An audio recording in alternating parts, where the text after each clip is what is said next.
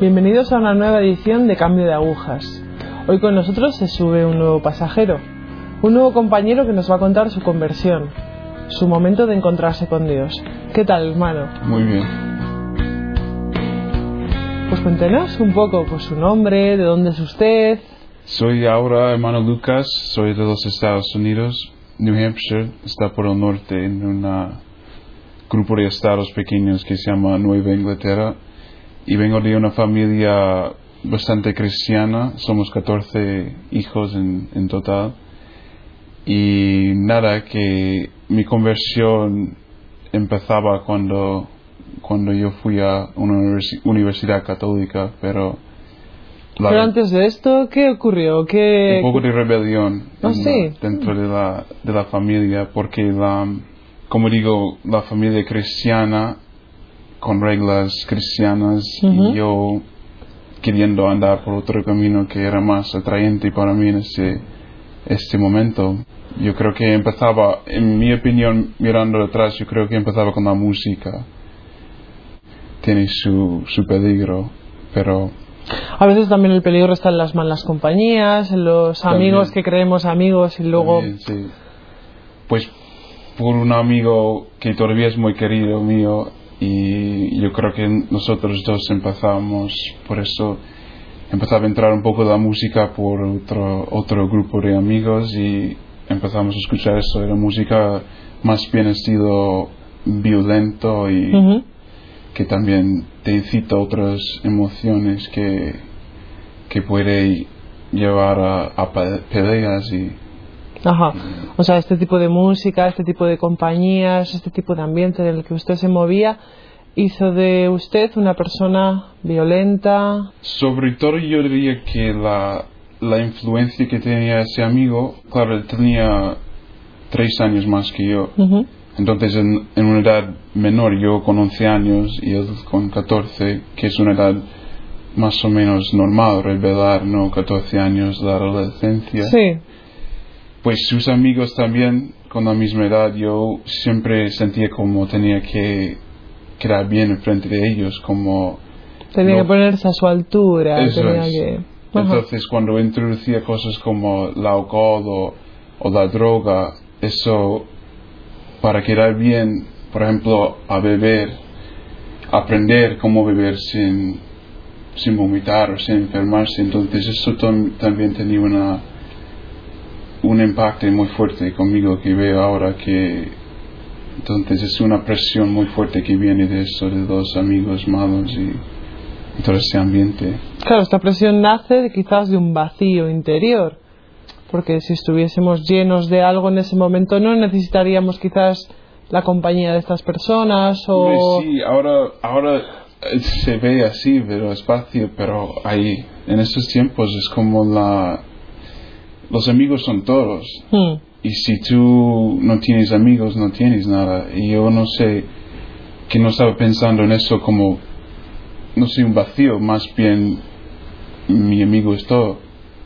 Entonces, ¿dónde va él? Yo me voy. Eso es, mi, ¿Qué es mi él? ídolo, es mi héroe. si no, que voy a Ajá. perder él. Pero también que también pongo énfasis en, en ese momento ir con él, tenía que separarme de, de mi madre, que para mí mi madre siempre era todo, pero en ese momento sí tenía que romper y eso era duro, pero era como una cosa que tenía que pisar para seguir andando, no sé.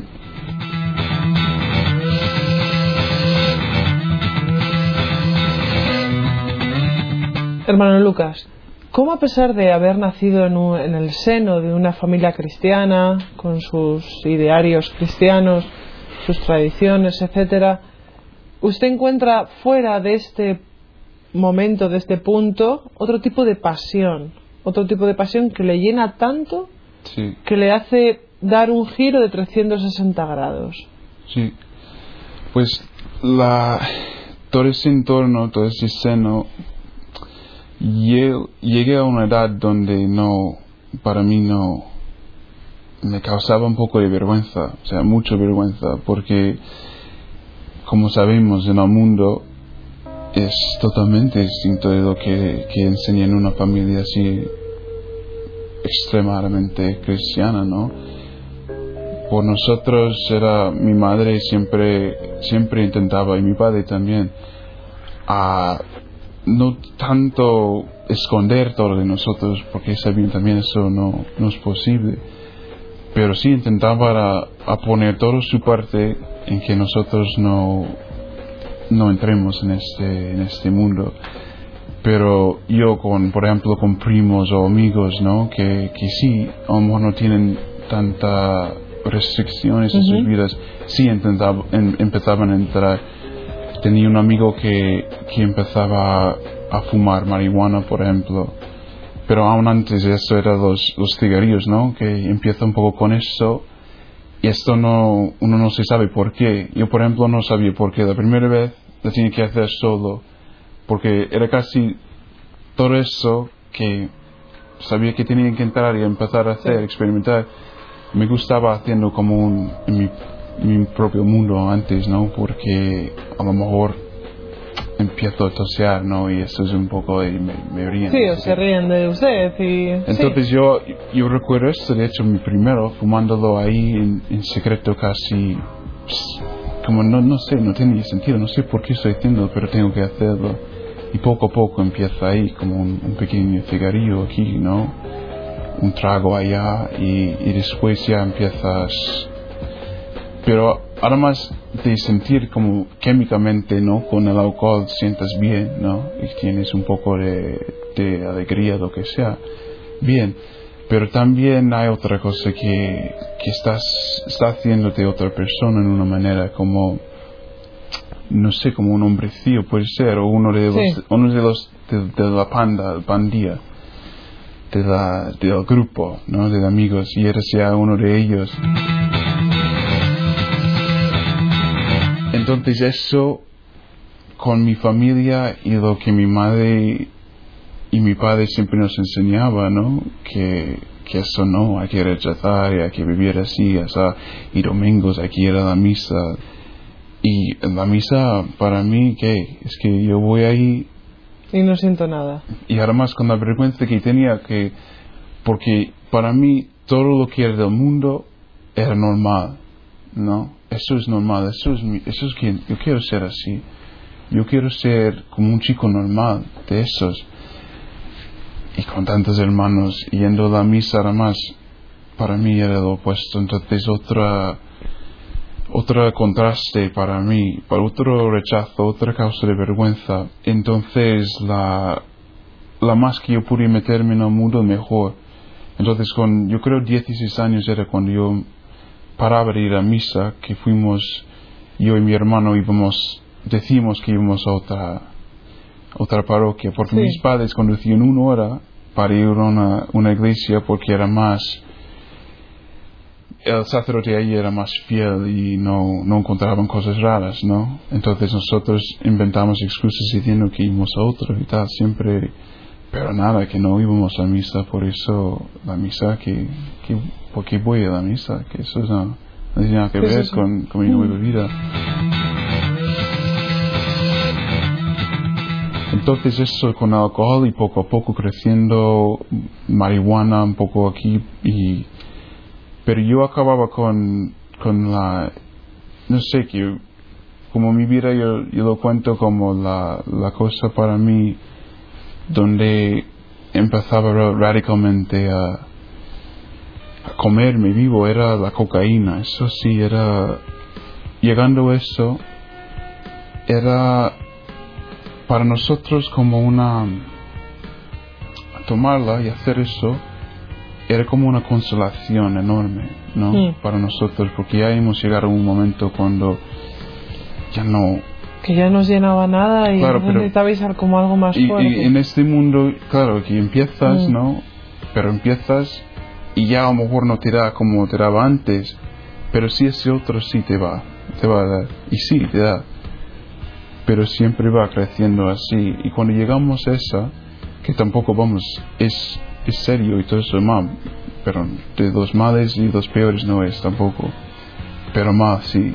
Y para mí personalmente lo que me hacía, y el, gran daño que me hacía era la, es lo que me separaba de mi amigo, ¿no?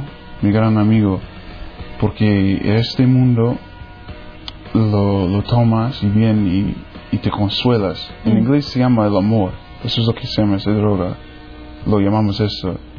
Y la mitad de las canciones, cuando cantan de amor, muchas veces están cantando de eso también. Es, es, un, es un pequeño mundo. Mm. Si estás en el bar y lo ponen, esa canción, es decir, que a lo mejor vamos a reunir en un sitio y ya hemos conseguido eso, ese amor. Porque te daba un sentido realmente como que no tanto, casi como eres amado, no sé, como una, una paz y una consolación que te sientas, es un- es un peso que esas me, me ama. No sé quién, pero siento amado. Sí. Pero cuando ya eso se va, ¿no? ese sentimiento es el opuesto.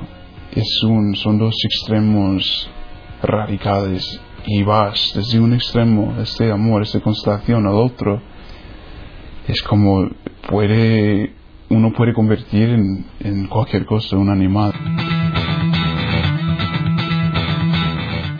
Y eso es lo que pasó con, con mi amigo y yo, que yo íbamos a distintos sitios, lugares esa noche, y yo sabía donde él tenía un, un poco de extra, que era para ocasiones cuando eso sucedía. Sí.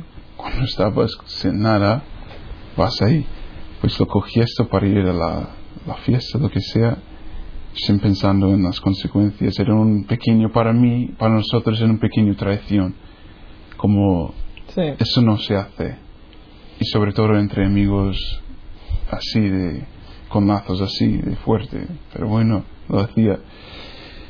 Y yo recuerdo estando ahí en la fiesta, muchísima gente alrededor. O sea, es como un, ahora es como un recuerdo que tengo, pero me tenía como subir en la pared así por el cuello con, con mis amigos y gente que, ¿no? que tenía por, con respeto y todo eso.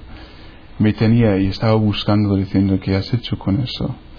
Porque él ya estaba sufriendo este, ese, no sé, desolación, lo que sea, pero ese, Ese mono. eso, Mm.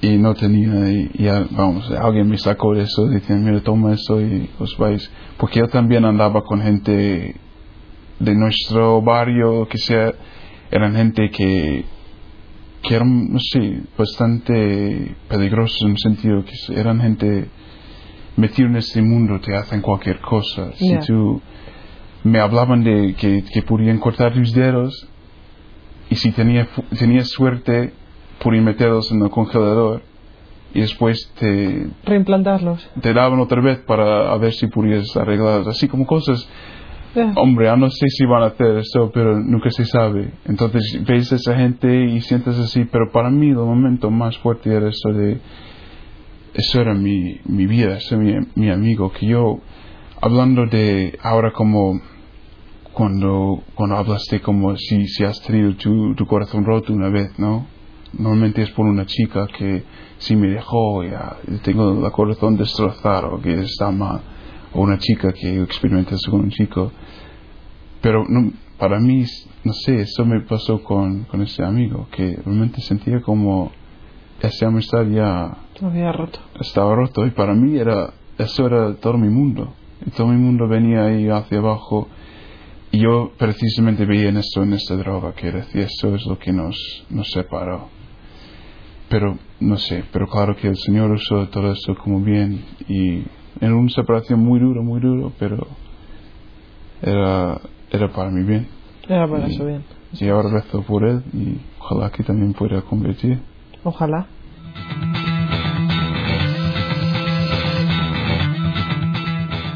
Esta barrera, en cierto modo, se rompe o no se rompe cuando usted llega a la universidad, a la Universidad Católica de Florida, o aquello es simplemente un paso más, paso mis estudios y luego llego a la Estudios, universidad. Bueno, no, no tanto los estudios, sí, más bien el- había un ambiente en la Florida, en eh, los Estados Unidos, ahí del norte al sur, es, vamos, que siempre hay sol y, y la playa y todo ese ambiente hay, pero sí también había un ambiente en la universidad de, de gente buena y de, confesiones y a veces me metía dentro de un confesionario porque también siempre sentía este peso que tiene ¿no? en el corazón el pecado, que uno no se puede ir pecando tanto y no sentir. Entonces, muchas veces yo me encontraba dentro del confesionario, inventé para intentar quitar ese peso y también que tenía un miedo del, infierno, que siempre creía el infierno, pero eso Dios iba poco a poco introduciéndome en, en lo que era mi vida, ¿no? La realidad de todo eso.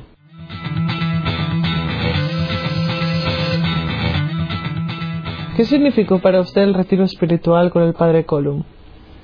Para mí no era realmente un, un retiro espiritual en principio, era como una, una excursión a la, a la montaña, salir de la Florida. Y había una, un primer viaje que hicieron, eran las, ah, las cascadas, que no sé cómo diría, pero son barcos inflados que, que montas un grupo y vais por los ríos, ¿no? Un poco así de aventura. Y por eso fui. Pero si hubiera sido algo así como retiro silencio, a lo mejor no voy. Pero eso sí me enganchó y ahí empezamos a charlas muy fuertes sobre qué es la vida de Dios o la vida de pecado y todo eso y me llegaba, llegaba dentro y hablaba a mi corazón como a lo mejor una manera de escapar. Y además en esos, uh, esos retiros siempre, no sé, yo encontraba una paz que no podía encontrar en el mundo. Entonces era otra nueva experiencia de, de, de una paz y una, una cosa que sí me llenaba.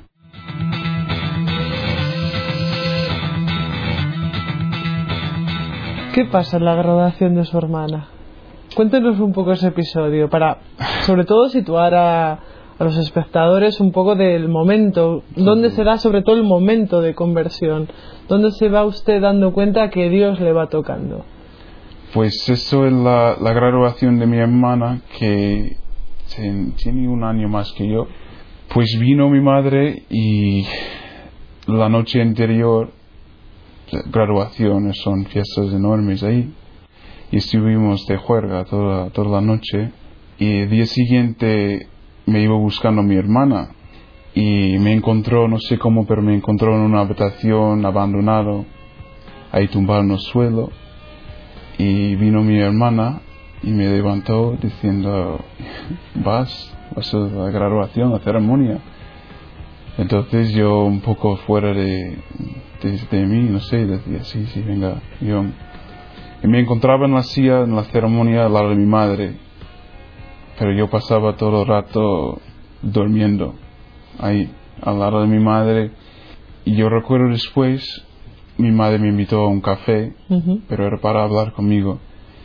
Y estábamos así tomando un café y dice, eso es todo eso, decía mi madre, decía, ¿qué pasa?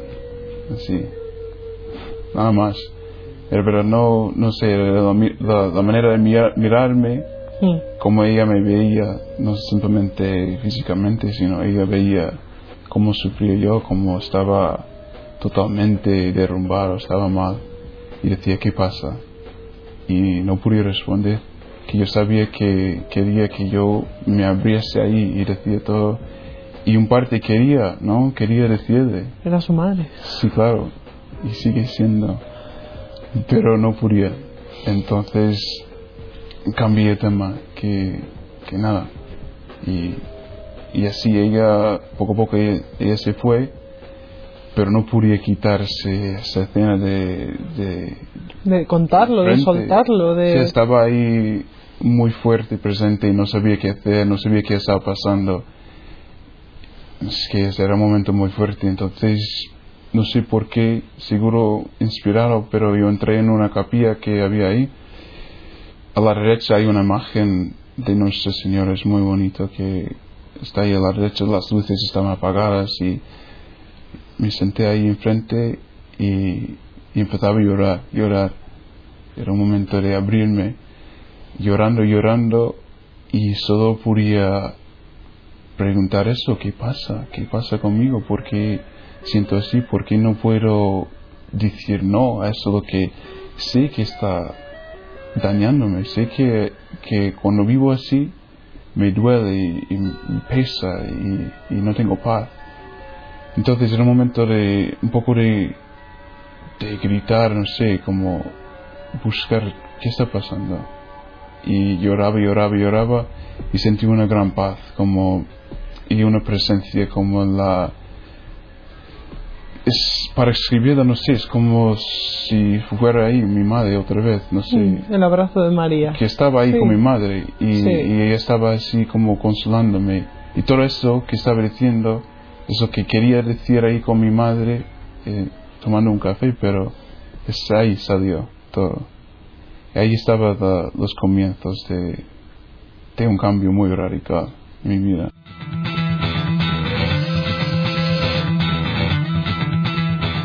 Cuénteme un poco más cómo sigue esto. ¿Quién, vamos, usted se va a un intercambio estudiantil en un momento dado? ¿Qué ocurre en este, qué ocurre cuando viene a Europa? En Austria, bueno, eso ya mucho, mucho, eso una... Porque para nosotros, no sé por qué, pero tenía un, teníamos una gran ilusión de Europa. Seguro algunos de aquí piensan lo mismo de los Estados Unidos, pero que es algo, no sé, que puedes hacer de todo, eso es lo que pensamos. En muchos sentidos sí era así, que no hay, no hay límites en, Mm. en lo que puedes hacer. Entonces, eso, mucho de, mucho, mucho juerga, mucho noches muy oscuras, muy peligrosas. Es un milagro que todavía estoy aquí para contarlo. Pero a la vez también muchas experiencias fuertes de, de Dios, porque era precisamente en esos vacíos, porque sentía algunos vacíos tremendos ahí, como, como estás buscando alcanzar algo, lo alcanzas, pero no tiene nada, que es como, no sé, no simplemente que no es nada, sino que te hace nada, es, un sentido. Pero en esos momentos también encontrando a Dios, yo tenía muchas experiencias en frente de crucifijos o de una iglesia y en una manera me decía algo, ¿no? Que me decía que eso, si, si, si vas por eso, eso sí te va a llenar. No sé cómo son experiencias. Y también hubo una, una confesión con un sacerdote muy, muy bueno, que una vez me, me llevó a un confesionario y yo hacía una confesión y después me, me puso enfrente del Santísimo, me dio la comunión. Y era un momento también, y, y sus palabras, era un momento muy fuerte de, de consolación y misericordia, una experiencia. Entonces, de esos altibajos, a volver, decía, bueno, ya basta, que no. Nada más era volver y tener todos mis amigos ya graduados. Y yo con un año sin amigos, sin, sin ganas, ni ganas de pecar, pero sin fuerzas de no pecar, como una situación muy... Es contradictorio. Sí, Sí. una contradicción total, pero a la vez ves que es una contradicción, pero no puedes, no puedes sacarte, es como una... Es un infierno, es un infierno aquí, en esta, en esta vida.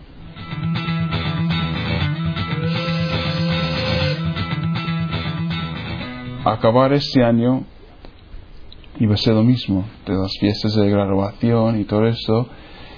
Yo decía, bueno, que yo iba a hacerlo, iba a seguir con eso, iba a viajar con un amigo a Nueva York, vivir con él un poco tiempo y después otro verano de, trabajar y no sé.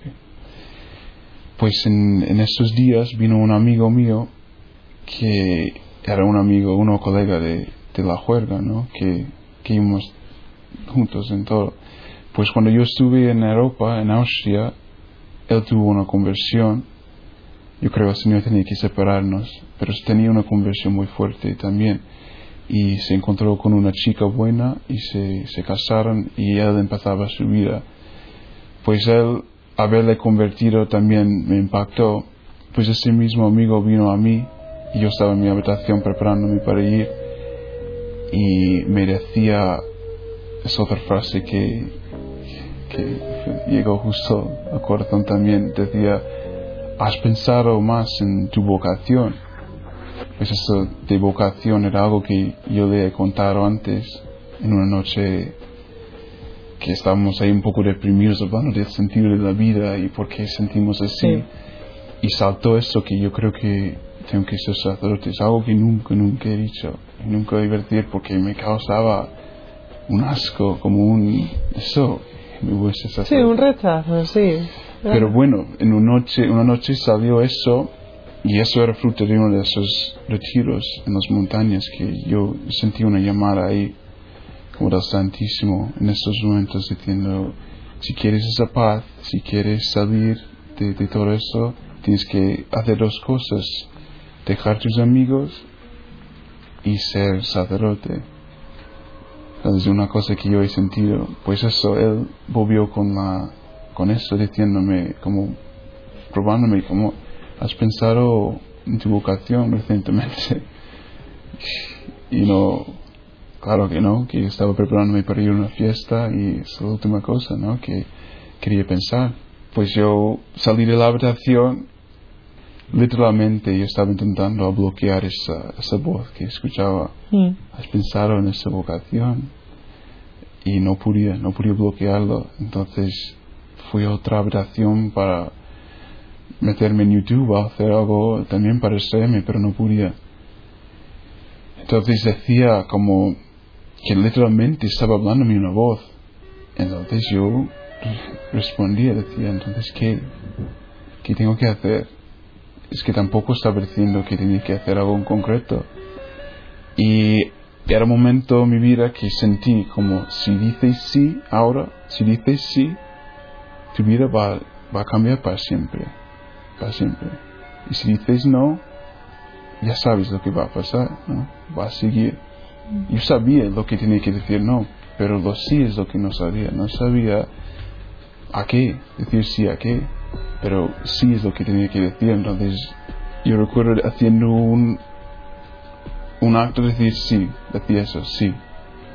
Miraba el reloj y decía a las 5 por la tarde y a las 5 y, y 15, 5 y cuarto había misa diaria. Entonces, como es eso, tengo que decir, decir sí y ir a misa. Fui andando y a cruzar el campus vi el Padre Colom, ¿no? Decía, bueno, yo no puedo ir a misa sin confesarme.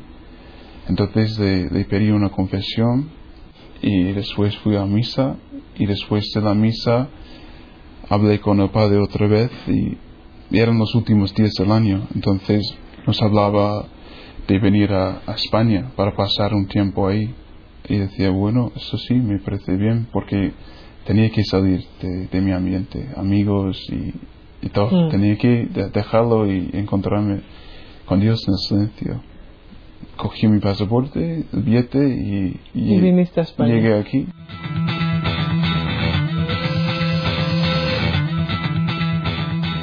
Y una semana después estaba totalmente convencido que eso es mi sitio, que tenía que luchar un poco en la oración con algunas cosas que, o sea, que quería casarme, eso, es- eso tenía claro, claro, claro, clarísimo. Y eh, también la chica también que pensaba, entonces, ahora tengo que venir aquí para limpiar mi vida y volver y hacer eso y casarme y empezar una familia. Entonces, esa era una otra pequeña lucha que tenía que luchar, pero era claro, era clarísimo que Sí, sí, Dios le tenía con el lazo echado, sí, le iba cogiendo y aquello no soltaba. no. Y sigo con, con muchísima paz.